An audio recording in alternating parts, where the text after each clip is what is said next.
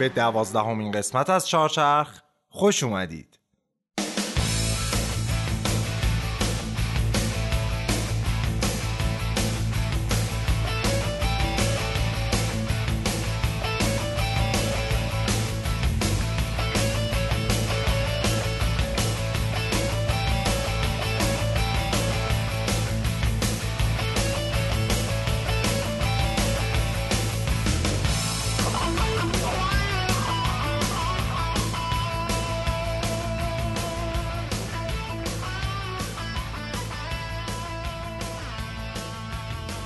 سلام. من علی رضا صبحانی هستم و شما به دوازدهمین قسمت چهارچرخ گوش می‌کنید که در اسفند 99 ضبط میشه. چهارچرخ پادکستیه در مورد اتومبیل. توی این قسمت چهارچرخ می‌خوایم بریم سراغ اولین سازنده ماشینای همه جارو جیپ. یه سرباز واقعی که بعد از جنگ لباس غیر نظامی پوشید و پدر واقعی همه ماشینای آفرود و شاسی بلند فعلیه. خودروسازی که اسمش مترادف با طبیعتگردی و رانندگی خارج از جاده.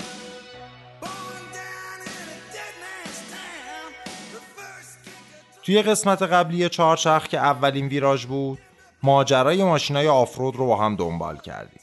اونجا قصه رو با جیب شروع کردیم و یک کمی از داستان رو گفتیم. اما اگر اون قسمت رو نشنیدین نگران نباشین. اینجا کاری باش نداریم.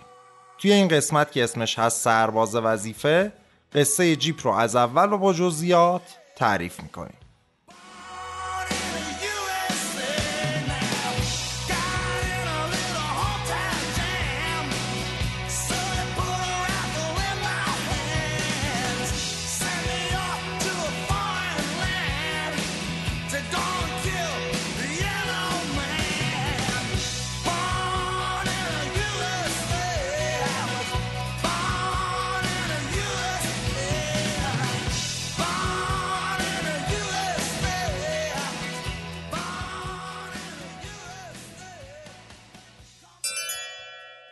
حامی مالی این قسمت چهارچرخ Travel Therapy Store ه یه فروشگاه آنلاین لوازم جانبی سفرهای طبیعتگردی و ماشینای آفرود. تخصص تیم Travel Therapy شخصی سازی و تولید تجهیزات جانبی کمپینگ و آفروده با طرح دلخواه مشتری. کلی چیز باحالم دارن. از تیشرت و هودی بگیر تا کلاه و کوله پشتی و کوسن لوازم جانبی ماشیناشون هم خیلی کامله. پلاکای برونزی برندهای مختلف، جاک کلیدی، استیکر روی شیشه، کاور زاپاس و خیلی چیزای دیگه. اصولا هم کارشون اینجوریه که به مشتری آزادی عمل زیادی توی طراحی میدن. هم طرح خودتون می‌تونین انتخاب کنین، هم جا و اندازش رو. یکی دیگه از نکات مثبت تراول تراپی اینه که بنیانگذاراش آفرود بازن حسابی.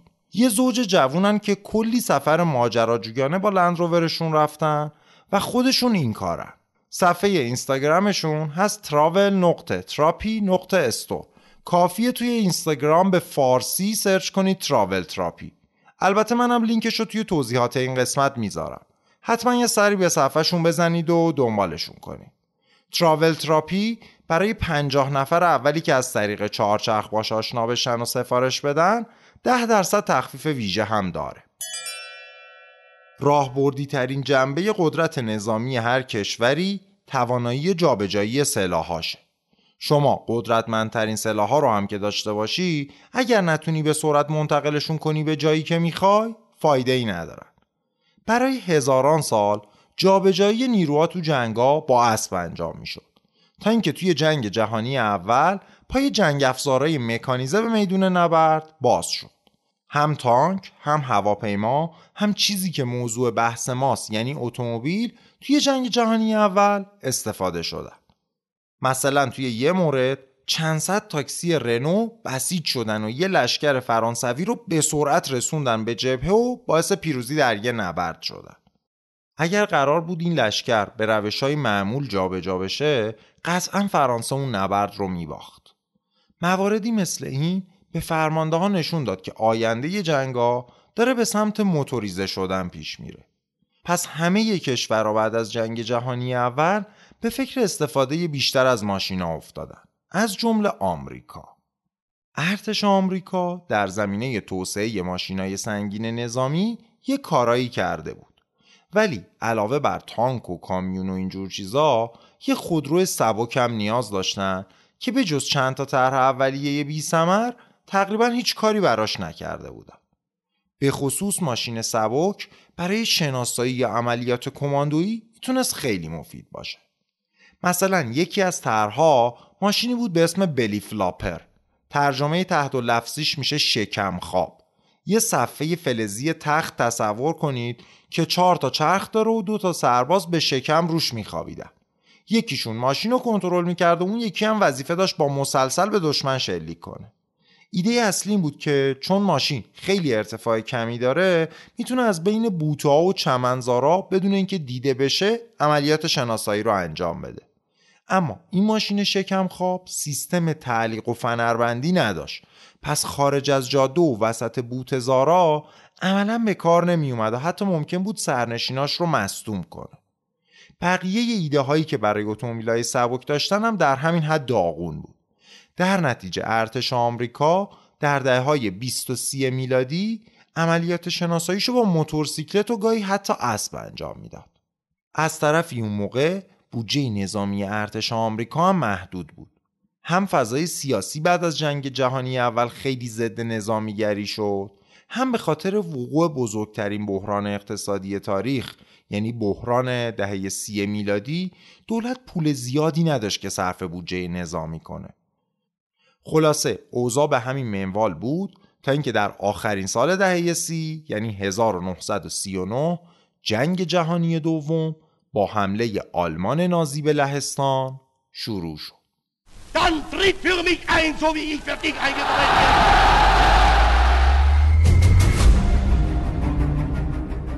آلمانیا نشون دادن که بهتر از هر کشور دیگه از جنگ جهانی اول درس گرفتن و نوع جدیدی از نبرد رو به دنیا معرفی کردن.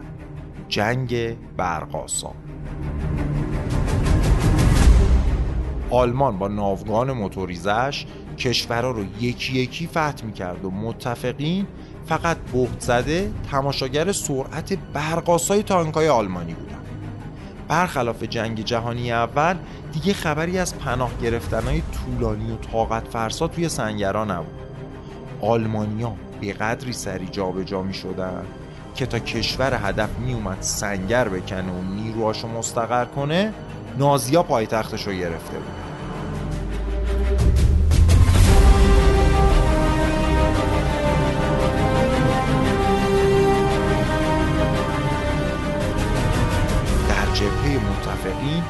فرانسه، بلژیک و هلند سقوط کرده بودن و انگلیس به تنهایی می جنگید. شوروی هم اون موقع هنوز پیمان عدم تجاوز با آلمان داشت. آمریکا اما وارد جنگ نشده بود. روزولت رئیس جمهور اون موقع آمریکا فکر می‌کرد باید به حمایت از انگلیس وارد جنگ بشن. ولی کنگره و سنا به شدت مخالف بودن و حتی فروش سلاح رو به طرفهای درگیر ممنوع کردن. در نتیجه تنها نقش آمریکا اون اوایل جنگ حمایت مالی و سیاسی محدود از انگلیس بود. رئیس جمهور روزولت می‌دونست چه نمایندگان کنگره بخوان چه نخوان جنگ جهانی دوم بالاخره دامان آمریکا رو هم می‌گیره.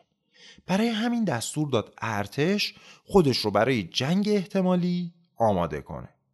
در چنین شرایطی ارتش آمریکا باید به سرعت ناوگانش رو طوری تغییر می‌داد که قابلیت مقابله با ارتش موتوریزه و پیشرفته آلمان نازی رو داشته باشه. یکی از بخشای این برنامه ساختن یه ماشین سبک و همه جارو بود برای مقاصد شناسایی. 11 جولای 1940 یعنی 20 تیر 1319 یک نامه از طرف ارتش برای همه 135 خودروساز آمریکایی فرستاده شد. نامه ای که از خودروسازا دعوت می‌کرد توی مناقصه طراحی یک خودرو شناسایی سبک شرکت کنند. این نامه 17 تا شرط فنی داشت و 11 روز به شرکت کنندگان در مناقصه وقت می‌داد که طرحهای اولیه و قیمت پیشنهادیشون رو اعلام کنن. برنده فقط 49 روز وقت داشت نمونه آزمایشیش رو تحویل بده. یک مأموریت غیر ممکن در پیش بود. طراحی و ساخت یه ماشین کاملا جدید توی فقط دو ماه.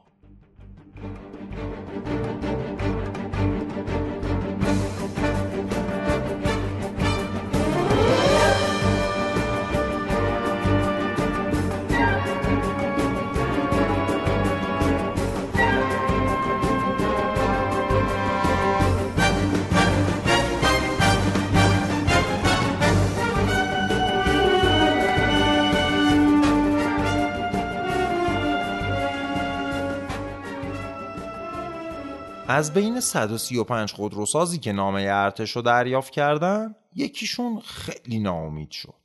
یه خودروساز بسیار کوچیک پنسیلوانیایی به اسم بنتام. حالا چرا ناامید؟ چون بنتام از دو سال قبل روابطی با ارتش درست کرده بود و انتظار داشت این قرارداد رو بدون مناقصه و بدون رقابت بهش بدن.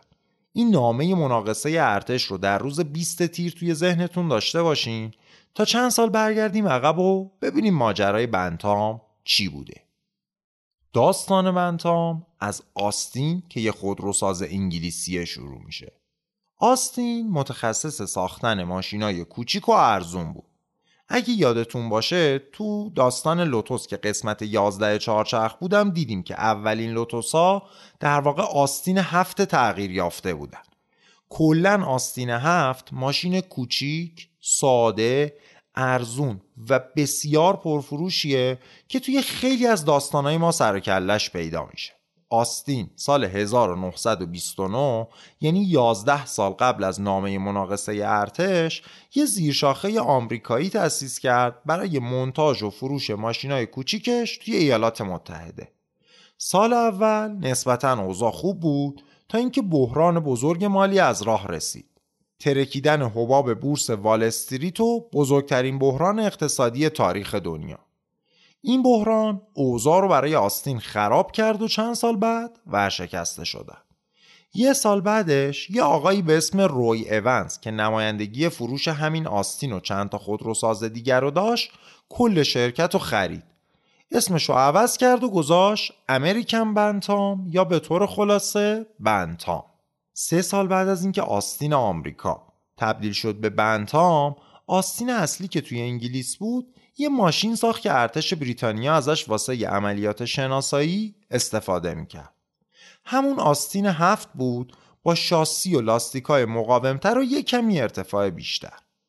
بنتام که هنوز روابطش با آستین خوب بود سه دستگاه از این ماشینای شناسایی رو ورد آمریکا و هدیه دادشون به ارتش. به این امید که ژنرالا خوششون بیاد و این دریچه ای بشه برای همکاری بنتام و ارتش آمریکا. دو سال بعد از این ماجرا وقتی ارتش می‌خواست اون نامه مناقصه رو بنویسه و خصوصیات فنی ماشین مورد نیازش رو تعیین کنه رفت سراغ تنها چیزی که موجود داشت همین سه آستین شناسایی. اینا رو کی بهش داده بود؟ بنتام این شد که چند نفر از ارتش رفتن سراغ بنتام و ازشون پرسیدن که به نظر اونا یه ماشین شناسایی نظامی باید چه خصوصیاتی داشته باشه. در واقع خیلی از شرایط فنی نامه مناقصه ارتش رو بنتام پیشنهاد داده بود. واسه همین تیم بنتام انقدر ناامید شدن. چون اون موقع که ارتش نظرشون رو پرسید دیگه اینا فکر کردن قضیه تموم شده است و قرار به زودی یه سفارش پرسود دولتی گیرشون بیاد. اما با رسیدن اون نامه فهمیدن که رقابت سختی در پیش دارن.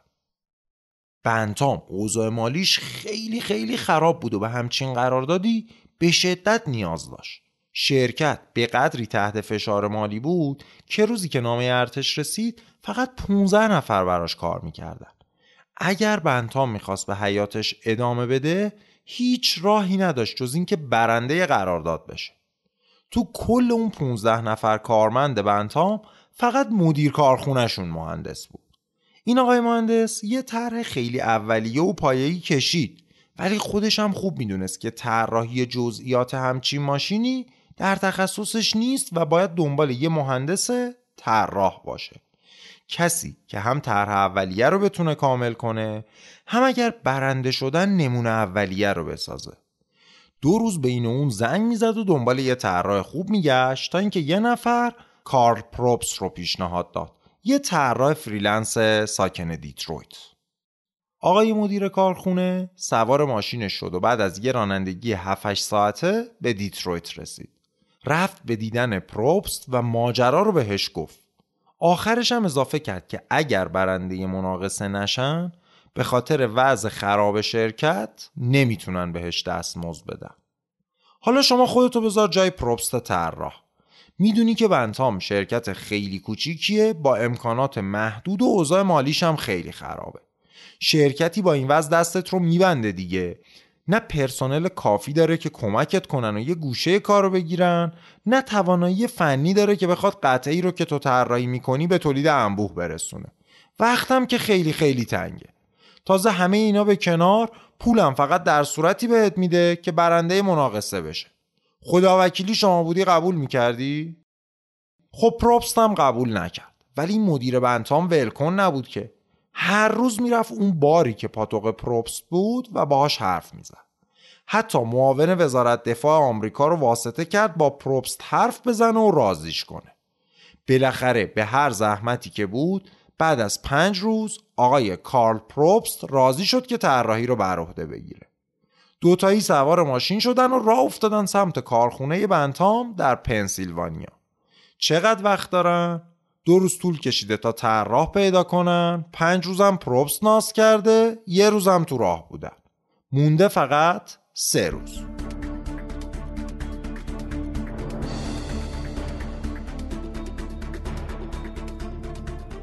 بیست تیر. نامه ارتش رسیده بود و صبح روز 28 تیر. پروبس کار رو شروع کرد. ظرف فقط 48 ساعت طرح اولیه رو کشید. همه چیز در نهایت سادگی و برای دووم آوردن در سختترین شرایط طراحی شده بود. یه شاسی کاملا ساده و کاربردی انتقال قدرت به هر چهارچرخ و سیستم تعلیق ساده و بسیار مقاوم. پروبست روز آخرم مشغول برآورد قیمت شد و در روز 22 جولای 1940 برابر با 31 تیر پاکت مهرموم شده بنتام به مقر ارتش رسید.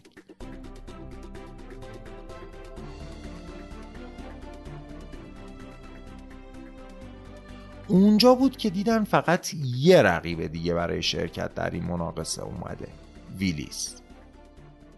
ویلیس تنها رقیب بنتام تو این مناقصه خودروسازی بود که حدود 20 سال قبل از این ماجرا یعنی در دهه 1910 بعد از فورد دومین خودروساز بزرگ آمریکا بود. ولی الان دیگه اون شکوه سابق رو نداشت. اوضاعش خوب نبود. البته کارخونه بزرگی داشت و در مقایسه با بنتام غولی محسوب می‌شد برای خودش. خلاصه ارتش پاکت ها رو باز کرد و دید که ویلیز زمان بیشتری خواسته. پس بنتام رو برنده قرارداد اعلام کردن و چند روزی هم طول کشید تا کارای اداری انجام بشه و پیش پرداخت رو بدن. حالا بنتام و طراحش کار پروبست 49 روز وقت دارن تا اون نقشه روی کاغذ رو به یه نمونه واقعی قابل آزمایش تبدیل کنن.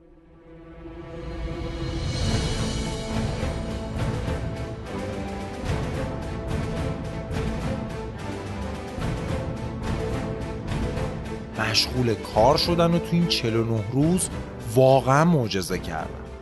با دست خالی یه ماشین معرکه ساختن. بخشای مختلف ماشین رو از قطعات یدکی های آماده ای که تو بازار گیر می اومد برداشته بودن. حتی گلگیرا رو از بین آهن تو محوطه کارخونه بنتام پیدا کردن. چون موتورهای خود بنتام ضعیف بودن موتور 4 سیلندر 1800 سی سی و 42 اسب بخار شرکت کانتیننتال رو گذاشتن روی ماشین. گیربکس هم همینطور بود. از گیربکس یه ماشین دیگه استفاده کردن. axle ا مال یکی از ماشینای استودبیکر بود. سیستم چهارچرخ محرک رو هم از شرکت اسپایسر خریدن توی پرانتز بگم که اسپایسر امروز اسمش شده دانا و از معتبرترین تولید کنندگان axle واسه ماشینای آفروده خلاصه اینکه ماشین بنتام کلاژی بود از قطعات ماشینای دیگه. ساده از کناره موضوع نگذریدا طراحی یه ماشین و ساختن نمونه اولیه کار خیلی بزرگیه که معمولا بیشتر از یک سال زمان می‌خواد.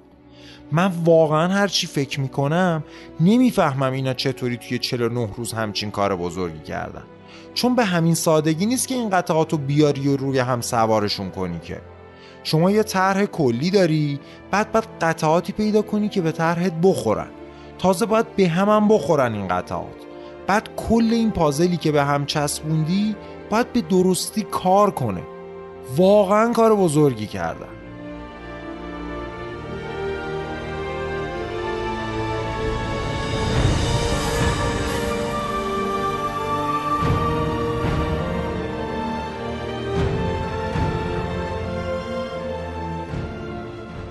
بگذریم.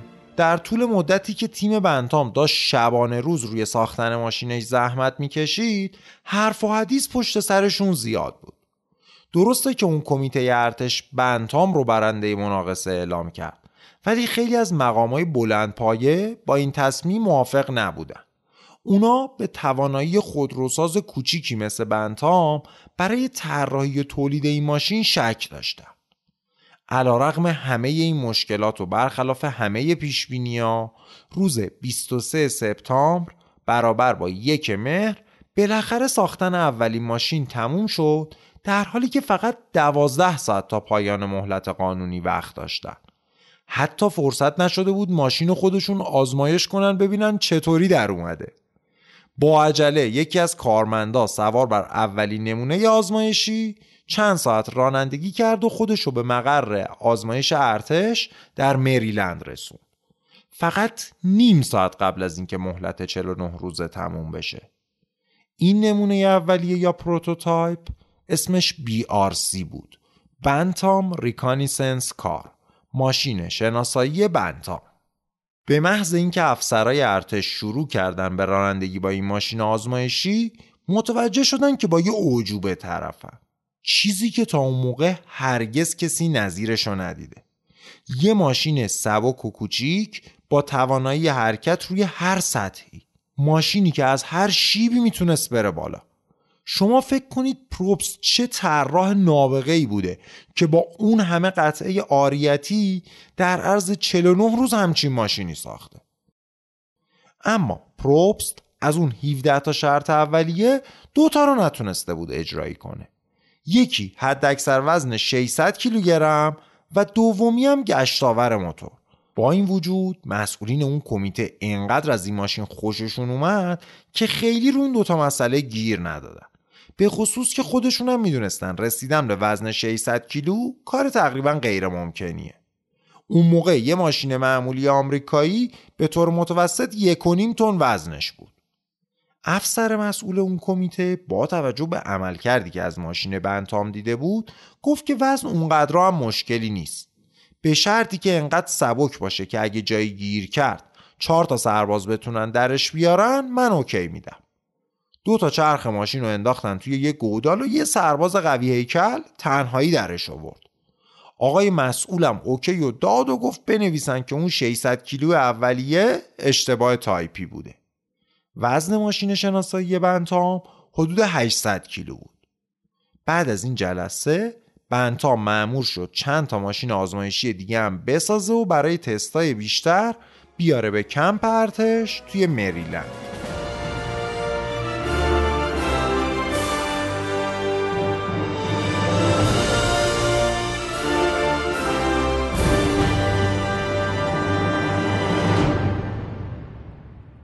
در همون حالی که تیم بنتام موفقیتشون رو جشن گرفته بودن و داشتن با دومشون گردو میشکستن کسایی که از اولم با بنتام موافق نبودن شروع کردن به مشت اوندن. همونطوری که گفتیم بعضی از مقامات بلند پایه توی توانایی بنتام برای تولید انبوه این ماشین در تعداد بالایی که نیاز بود شک داشتن. می‌گفتن آخه همچین شرکتی که کلا 15 تا کارمندار و یه کارخونه فزرتی چطوری می‌تونه 200 هزار تا ماشین بسازه؟ این شد که تصمیم گرفتن اون یکی شرکت کننده در مناقصه رو هم وارد ماجرا کنن. ویلیز همون خودروسازی که گفتیم بزرگ بود ولی این وضع مالی خوبی نداشت. از طرفی یه عده دیگه حتی به ویلیز هم شک داشتن و می‌گفتن این کار رو باید سپورت به بزرگترین خودروساز کشور یعنی فورد. اینجا باید حواسمون باشه که حتما شرکت های بزرگی مثل ویلیز و فورد روابطی داشتن و نمیذاشتن قرار داده به این شیرینی به راحتی از دستشون بره.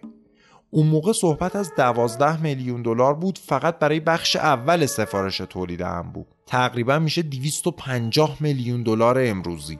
تازه این فقط بخش اوله. در کل صحبت از نیاز ارتش به 200 هزار تا ماشین می‌شد که به پول الان حدود 3 میلیارد دلار پولشه. پس احتمالا منافع مالی هم درگیر بوده توی این ماجرا. به هر حال چه دلیلش پارتی بازی و روابط سطح بالای ویلیز و فورد بوده باشه؟ چه شک واقعی و بدون غرض مقامات ارتش به توانایی بنتام در نهایت قرار شد ویلیز و فوردم وارد بازی بشن و نمونه های خودشون رو طراحی کنن. اینجا بود که در یک حرکت عجیب و غیر منصفانه ارتش اعلام کرد که طرحهای بنتام دیگه متعلق به ماست و ما صلاح می‌دونیم. این طرحها رو به ویلیز و فوردم بدین که اونا هم زودتر نمونه آزمایشیاشون رو تولید کنن. بنتام اعتراض کرد ولی ژنرالای ارتش تهدید کردند که کلا از قرارداد میذارنشون کنار. بنتام هم که دید حتی پول کافی نداره که بخواد وکیل بگیره و کار رو به دادگاه بکشونه دیگه صداش در نیومد. همه اون نبوغی که برای طراحی ماشین به خرج دادن همه زحماتشون دو دستی تقدیم رقبا شد.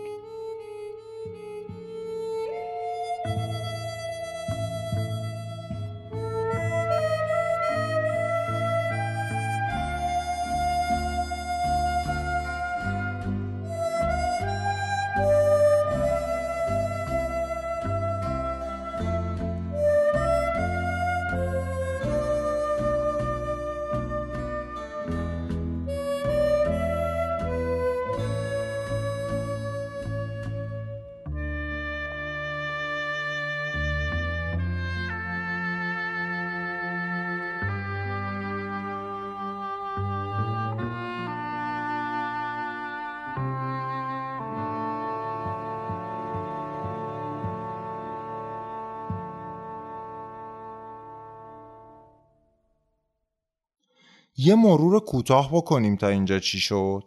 20 تیر ارتش نامه دعوت به مناقصه رو فرستاد.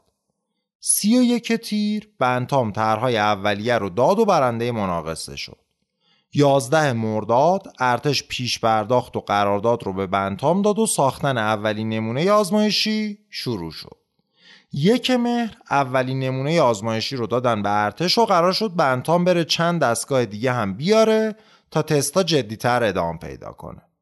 روز پنج مهر بنتام دومین ماشین رو آورد و قرار شد تا 20 روز بعدش یه سلسله آزمایش خیلی سختگیرانه روی ماشینا انجام بشه. وقتی روز پنج مهر بچه های بنتام با ماشین دوم رسیدن در کمال تعجب دیدن که نمایندگان فورد و ویلیز هم اونجا. یعنی نه تنها ارتش کل نقشا و زحمات بنتام رو دو دستی تحویل رقبا داده بود حتی دعوتشون هم کرده بود موقع این تستای فنی 20 روزه حاضر باشن تا کامل از همه زیر و بم ماشین بنتام سر در بیارن. آخه نامردی تا چه حد؟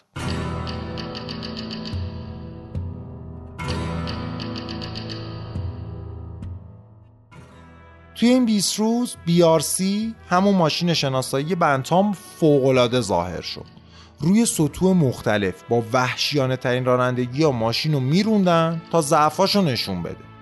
ماشین کوچولی قصه ما برای اینکه ثابت کنه سرباز خوبیه زیر سختترین شکنجه ها 5000 کیلومتر دووم آورد و بعد شاسیش شکست. بهتر از هر ماشین و کامیون دیگه ای و حتی بهتر از بعضی از تانک ها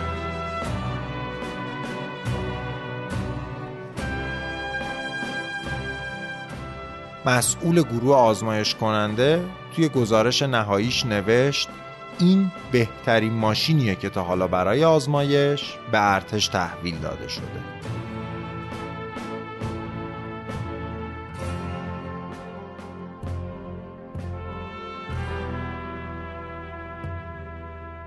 بعد از این آزمایش ها بنتا معمول شد نسخه ارتقا یافته ماشینش رو تا نوامبر 1940 یعنی تا آخر آبان تحویل بده. قرار شد فورد و ویلیزم تا همون موقع برداشت خودشون رو از طرح اولیه بنتام بسازن. ویلیز اسم ماشینش رو گذاشت Quad فوردم مدل Pygmy رو آماده کرد. هر دوشون در اصل یک کپی از طرح بنتام بودن ولی ظاهرشون یکم فرق داشت. ویلیز موتور خودش رو گذاشته بود روی ماشین که بهش می‌گفتن Go Devil. یه موتور چهار سیلندر دو دو دهم لیتری و 60 اسب بخاری. فوردم یه موتور 45 اسب بخاری تراکتور داشت و ظاهرش یه کمی مربعی تر از اون دوتا بود. ارتش هر کدوم از این سه نمونه رو تحت شدیدترین آزمایش ها قرار داد تا ببینه کدومشون بهتره. بنتام از همه چابکتر و سبکتر بود. شاسی و سیستم تعلیق خیلی خوبی داشت ولی موتورش یکم ضعیف بود. وزن و مصرف بنزینش هم از همه کمتر بود.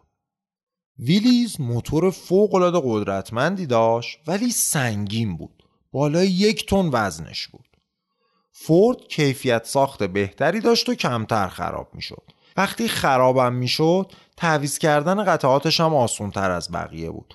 ولی موتورش هم ضعیف بود هم خیلی دیر دور می‌گرفت چون موتور تراکتور بود. توی این فاصله آلمان پیمان عدم تجاوزش با شوروی رو زیر پا گذاشت و به روسا حمله کرد. ارتش که به شدت برای حمایت از متفقین تحت فشار بود سفارش ساخت 1500 دستگاه از هر کدوم از این ستا ماشین رو داد. البته معایب هر کدومشون هم تذکر داد که رفش کنه. ویلیز اسم ماشینش رو گفتیم گذاشته بود کواد. ولی 200 کیلو اضافه وزن داشت. دوباره مهندسیش کرد و به هر سختی که بود وزن به 800 کیلو رسوند. اسم این نسخه جدید شد MA مخفف میلیتری نسخه A. همون موقع ویلیز این مدل MA رو برای جلب حمایت نمایندگان کنگره آمریکا برد واشنگتن و در یک نمایش تبلیغاتی چند تا سناتور رو سوار ماشین کرد و از پله های ساختمون مجلس بالا و پایین برد. یکی از خبرنگارایی که اونجا بود از راننده پرسید این دیگه چه ماشینیه که از پله هم بالا میره راننده جواب داد جیپ صدای راننده آزمایشی ویلیز رو بشنوین که سالها بعد این خاطره رو به یاد میاره. Fred, you uh, are credited as being the man who uh, got the name Jeep started in the public press and so forth. But where did you first hear the name? Was it used around the plant as they were building this vehicle? No, it was not. It was used at Camp Holliver. فرداش که گزارش این خبر توی روزنامه چاپ شد خبرنگاره ویلیز ام ای رو به اسم جیپ معرفی کرد و اونجا بود که برای اولین بار اسم جیپ در یک سند مکتوب ثبت شد و به تاریخ پیوست. از اون به بعد دیگه همه توی آمریکا جیپ رو میشناختن. یه ماشین کوچولو که حتی از پله هم بالا میره. البته همین راننده خودش توضیح میده که جیپ اسمی بود که افسرای ارتش موقع تست اون سه تا ماشین به ویلیز MA داده بودن. دقیقا مشخص نیست که اسم جیپ چطوری بین افسرهای آزمایش کننده رایج شده. چند تا روایت این موضوع رو در قسمت ویراژ اول که داستان ماشینای آفرود بود تعریف کردیم. خلاصه اینکه هر سه تا تولید کننده مشغول شدن و اکثر تولیداتشون رو میفرستادن برای بریتانیا و شوروی که داشتن بر علیه آلمان میجنگیدن. این قضیه تا جولای 1941 ادامه پیدا کرد. میشه تیر 1320 و تقریبا یک سال بعد از اون نامه مناقصه که داستانو با شروع کردیم. الان ارتش می‌خواست نقاط قوت این ستا ماشین رو با هم ترکیب کنه و توسط یه شرکت به تولید انبوه برسونه.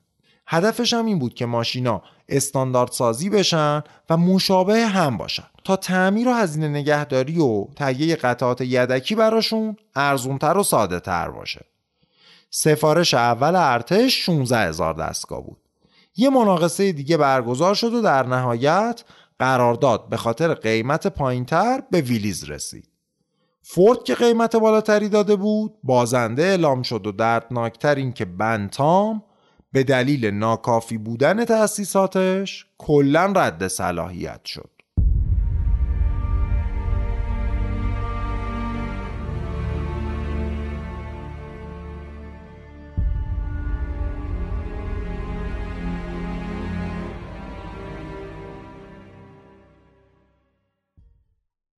گفتیم که نسخه ویلیز اسمش MA بود. بعد از برنده شدن قرارداد ویلیز نقاط قوت هر سه ماشین رو با هم ترکیب کرد و مدل MB رو ساخت.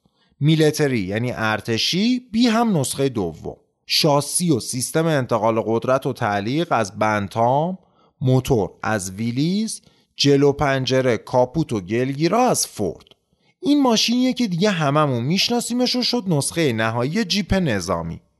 نکته جالب اینه که جلو پنجره ماشین که نه تا شیار عمودی داشت و الان نماد ماشینای جیپه در واقع کار فورد بود و از فورد پیگه میکپی شده بود. در اکتبر 1941 یعنی در ماه مهر 1320 تولید جیپ در کارخونه ویلیز شروع شد. چند ماه بعد در دسامبر 1941 یعنی اواخر آذر ژاپن به طور غافلگیر کننده ای پرل هاربر آمریکا رو هدف قرار داد. یک بندر نظامی در هاوایی. این شد که آمریکا رسما به ژاپن و آلمان اعلان جنگ داد و وارد میدون شد. سرباز قصه ما جیپ به جبهه فراخونده شد.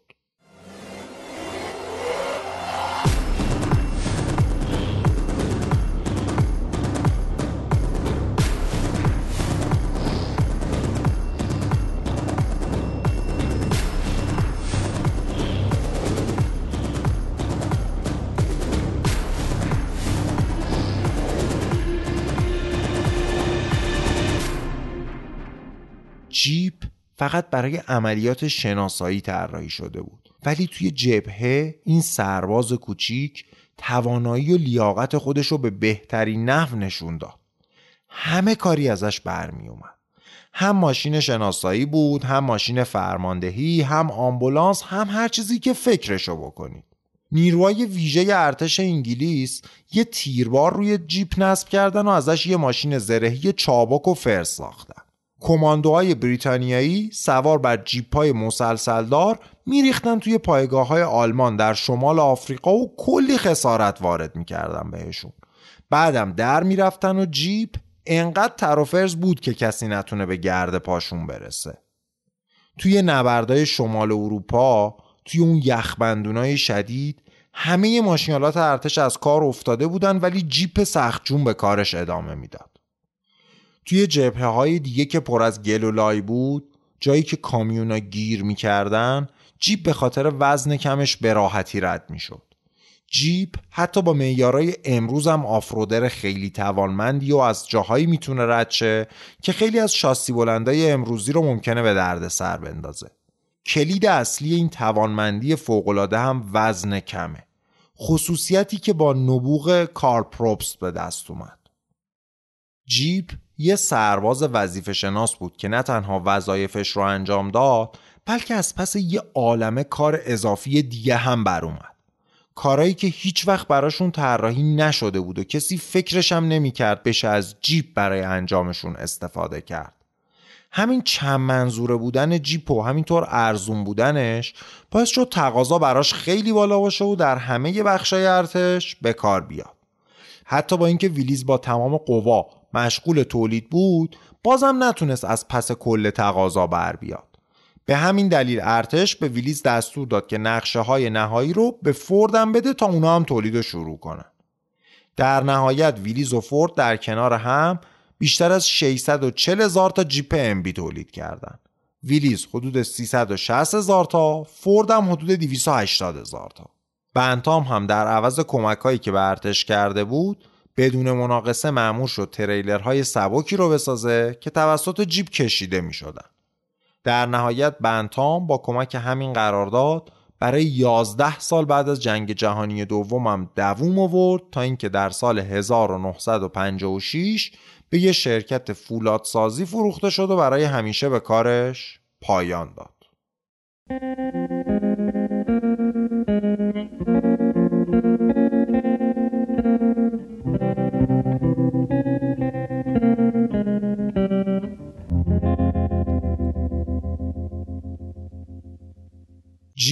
در طول جنگ تبدیل شد به نماد آمریکا. ماشینی که همه آمریکایی‌ها دوستش داشتن. ویلیزم که علاقه مردم و سربازا رو دید از اواخر جنگ تصمیم گرفت جیپ رو به بازار بفرسته و سعی کرد برند رو به اسم خودش ثبت کنه.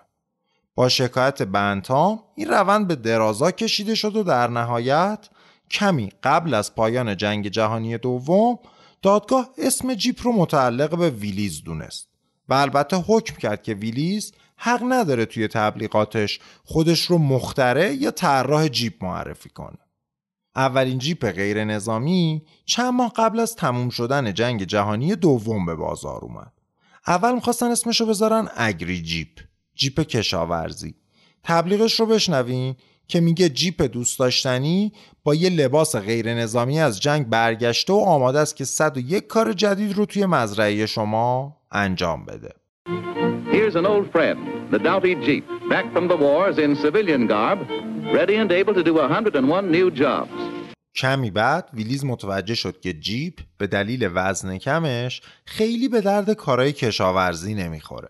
این شد که سیاست تبلیغاتیش رو عوض کرد و به جیپ گفت Universal یعنی همه کاره.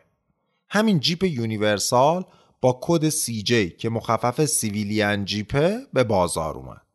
مهمترین فرقش با جیپ نظامی این بود که تعداد شیارای جلو پنجره شده بود هفتا. این جلو پنجره هفت شیاره بعدها تبدیل شد به نماد همیشگی جیپ و الان یه برند ثبت شده است.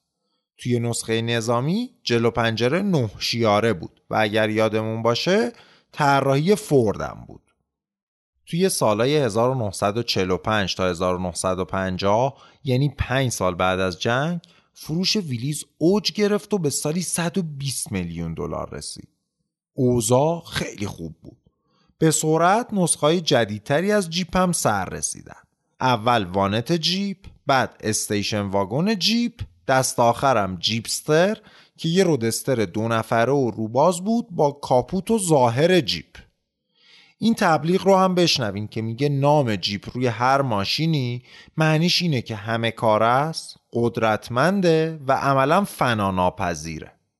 The word Jeep on a vehicle means it's versatile, powerful,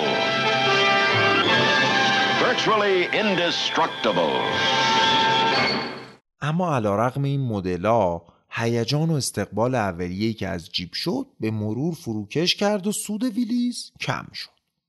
سال 1952 بعد از مدتها که ویلیز فقط جیپ می ساخت یه ماشین سواری به بازار معرفی کرد که اوضاع رو بهتر کنه. ولی قضیه برعکس شد. سر همین ماشین سواری ویلیز دوباره کلی بدهی بالا آورد و همون موقع هنری کایزر خریدش. کایزر کی بود؟ یه صنعتگر و سرمایدار فوقالعاده پولدار که بقیده خیلیا پدر کشتی سازی مدرن آمریکاست. در طول جنگ کلی کشتی به نیروی دریایی فروخته بود و پولش از پارو بالا می‌رفت. بعد از جنگ جهانی دوم یه خودروسازی را انداخته بود به اسم خودش یعنی کایزر که اوضاعش خیلی تعریفی نداشت. واسه همین هنری کایزر تصمیم گرفت ویلیز رو بخره و با خودروسازی خودش ادغامشون کنه و اینطوری بتونه هر دوتا شرکت رو به سوددهی برسونه. کایزر شبکه جهانی جیپ رو خیلی گسترش داد. توی خیلی از کشورها خط مونتاژ احداث کرد. جیپ هم ماشین ساده ای بود دیگه. مونتاژش واقعا کاری نداشت و می‌شد توی یه سوله هم انجامش داد. توی ژاپن. میتسوبیشی جیپ رو مونتاژ می‌کرد و در کره جنوبی شرکتی که الان شده سنگیانگ. توی هندم یه شرکتی به اسم ماهیندرا که جیپاشو توی ایران هم میشه گیر آورد. در ادامه این سیاست کایزر با همکاری نمایندگی جیپ در ایران در سال 1959 برابر با 1338 شمسی خط مونتاژ جیپ رو توی ایران هم راه انداخت. اون شرکت بعدها تبدیل شد به پارس خودرو فعلی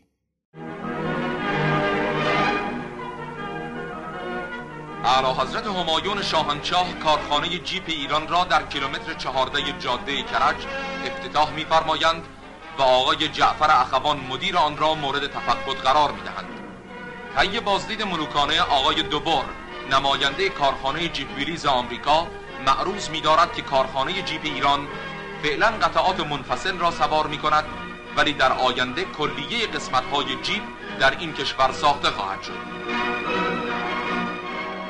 صدایی که شنیدین گزارش بازدید محمد رضا شاه پهلوی بود از همین خط مونتاژ که با کسب اجازه از صفحه اینستاگرامی کلاسیکوپدیا نقل کردم.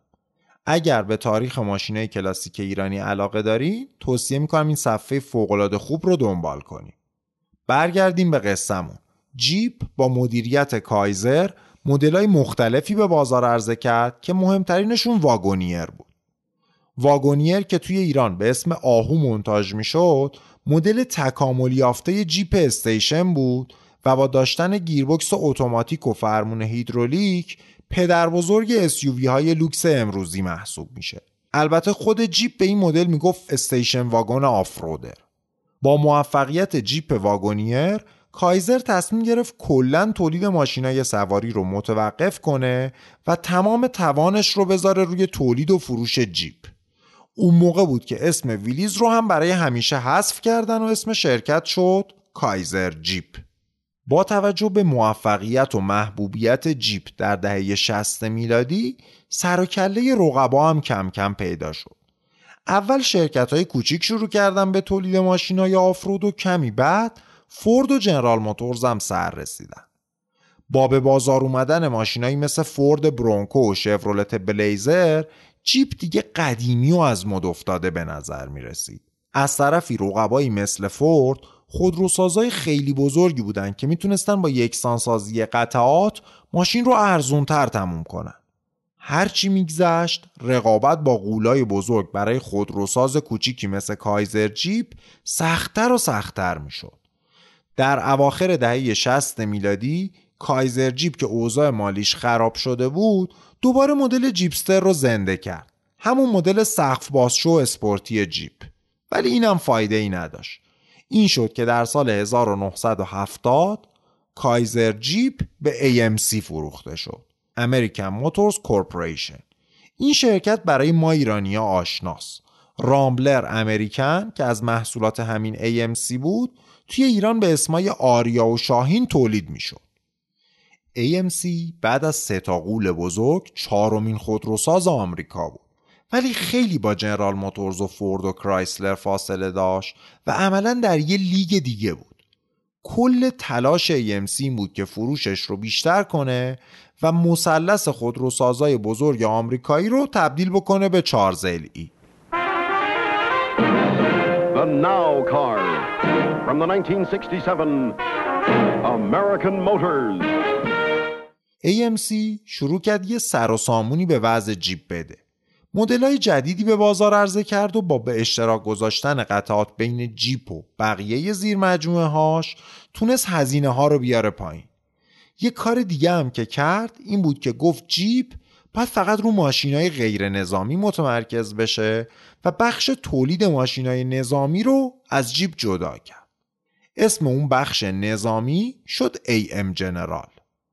اوضاع چند سالی خوب بود تا اینکه سال 1973 موج اول بحران نفتی فرا رسید و نفت و بنزین چهار برابر شد.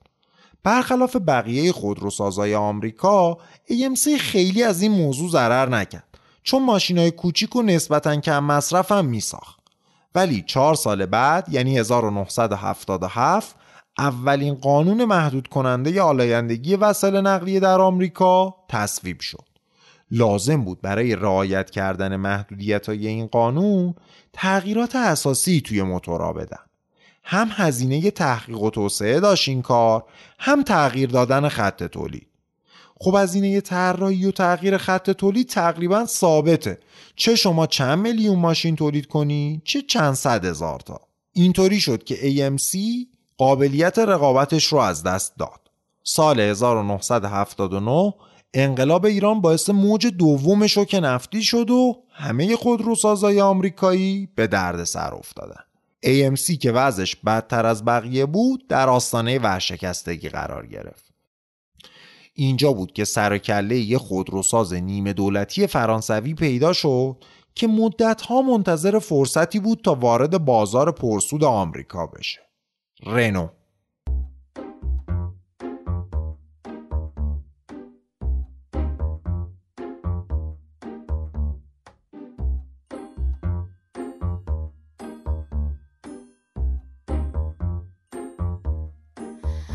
Souffrance. Pourquoi s'acharner, tu recommences رنو فرانسه تصمیم گرفت بخشی از سهام AMC رو بخره. اما دولت آمریکا برای اینکه اجازه بده این معامله انجام بشه یه شرط داشت. یادتونه بخش نظامی جیپ یه شرکت جدا شده بود به اسم AM جنرال دولت آمریکا می‌گفت من اجازه نمیدم سهام شرکتی که ماشینای ارتشم رو می‌سازه بیفته دست خارجی ها. این شد که AM جنرال رو جداگونه فروختن. رنو هم با یه سرمایه عظیم وارد میدون شد و این به خصوص برای جیپ خبر خوبی بود. اونا داشتن روی مدل جدیدشون کار می‌کردن که قرار بود کل بازار ماشینای off-road رو متحول کنه. تقریبا یک سال بعد از این معامله جیپ چروکی XJ به بازار معرفی شد که موفقیتش خیره کننده بود. اولین ماشینی که به اسم SUV معروف شد و اولین off-roader ی که شاسی unibody داشت. ماشینی که هم توانایی آفرود فوقالعاده جیپ رو داشت هم نرمی و راحتی یه ماشین سواری رو. ماشینی که علا رقم قدرت قابل قبول به لطف استفاده از سیستم انژکتوری رنو مصرفش هم بد نبود. اما انگار دور بدبختی و مصیبت نمی‌خواست دست از سر جیب برداره و قرار نبود یه آب خوش از گلوشون پایین بره.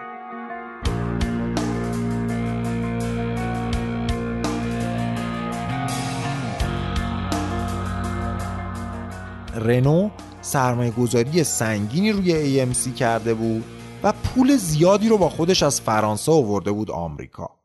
می‌خواست کارخونه های گروه AMC رو نوسازی کنه و ازشون برای صادرات ماشین های خودش به آمریکا استفاده کنه.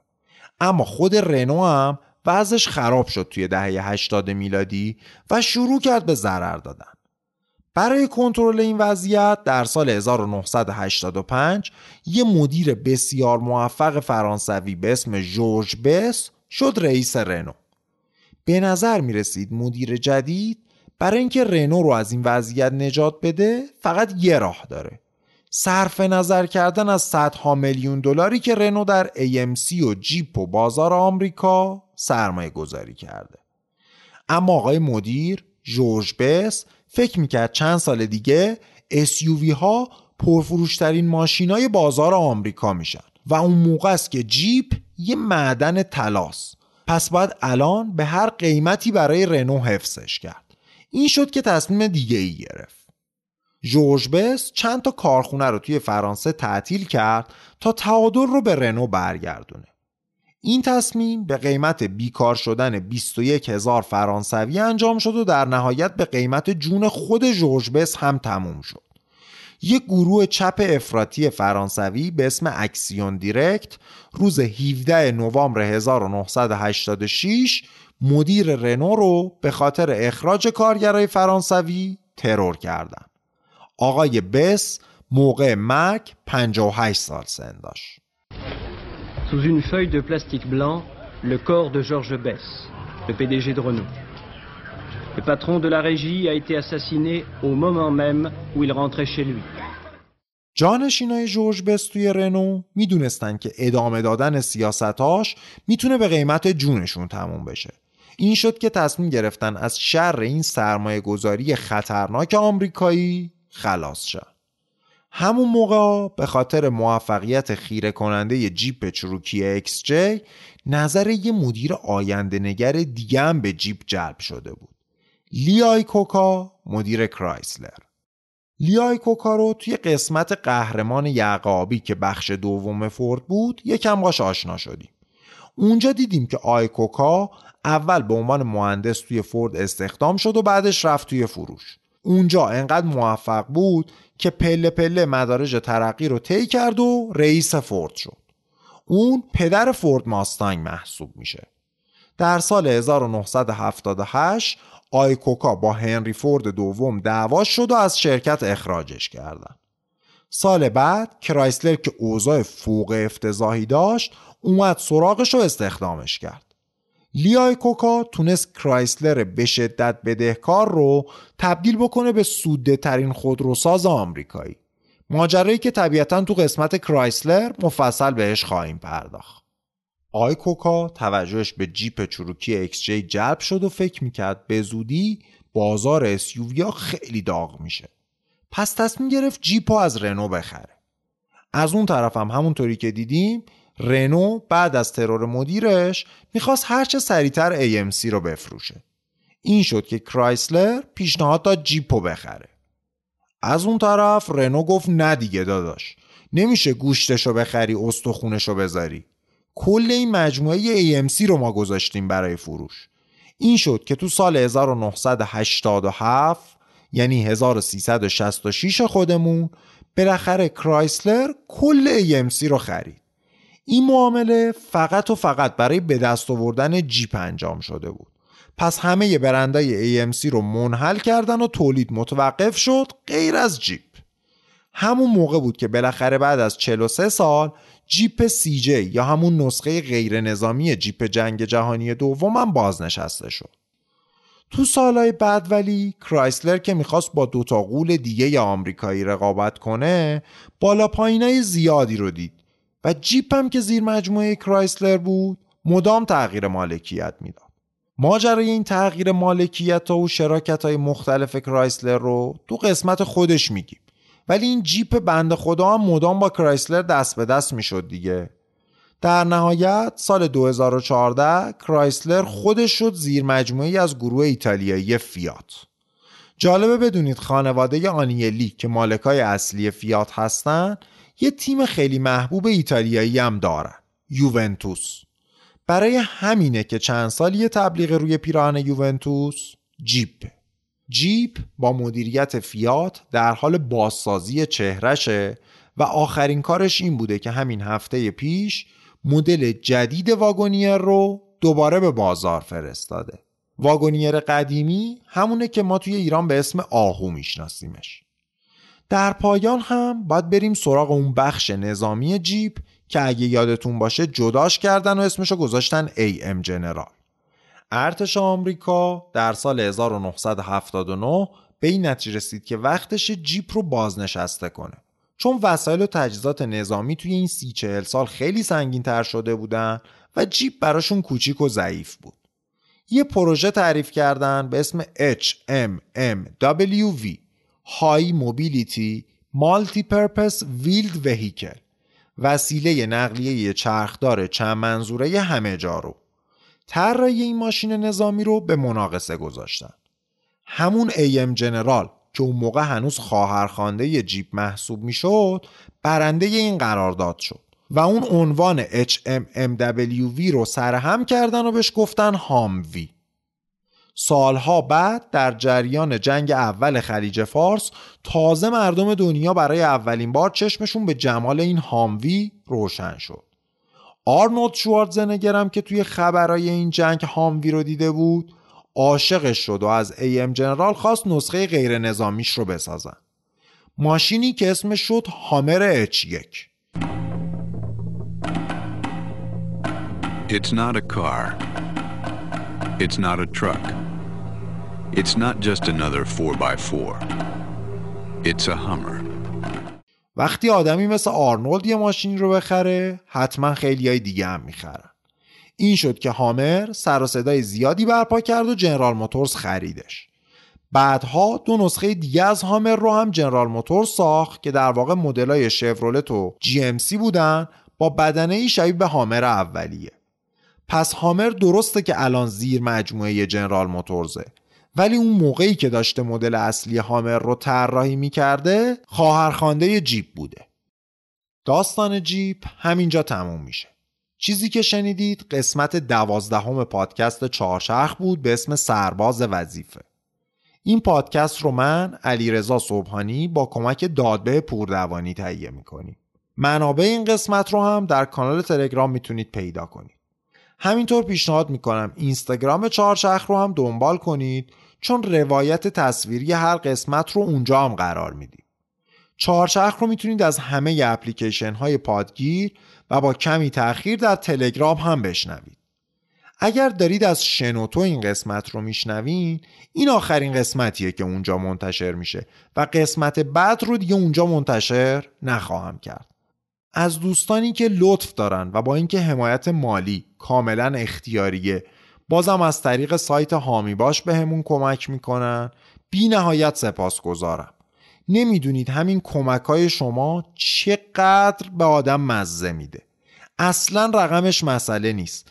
اینکه یه شنونده انقدر کارت رو قابل بدونه که ارزش حمایت مالی هم داشته باشه براش خیلی خیلی دلگرم کننده و خوشحال کننده است. این قسمت رو تقدیم می‌کنم به یه پادکستر خیلی عزیز که تو ساخت چارچرخ از همون اول خیلی راهنماییم کرده و تجربیاتش رو در اختیارم قرار داده. کسی که از طرفدارای پروپاقرس جیپ امیر ابویسانی تهیه کننده ی پادکست سینماتوگراف که در مورد دوبله است. لطفا ما رو به دیگران هم معرفی کنید و با کامنت ها و نظراتتون بیش از پیش خوشحالمون بکنید. ممنونم که گوش دادید و امیدوارم همونقدر که من از ساختن این پادکست لذت بردم. شما هم از شنیدنش لذت ببرید. تا قسمت بعد خداحافظ.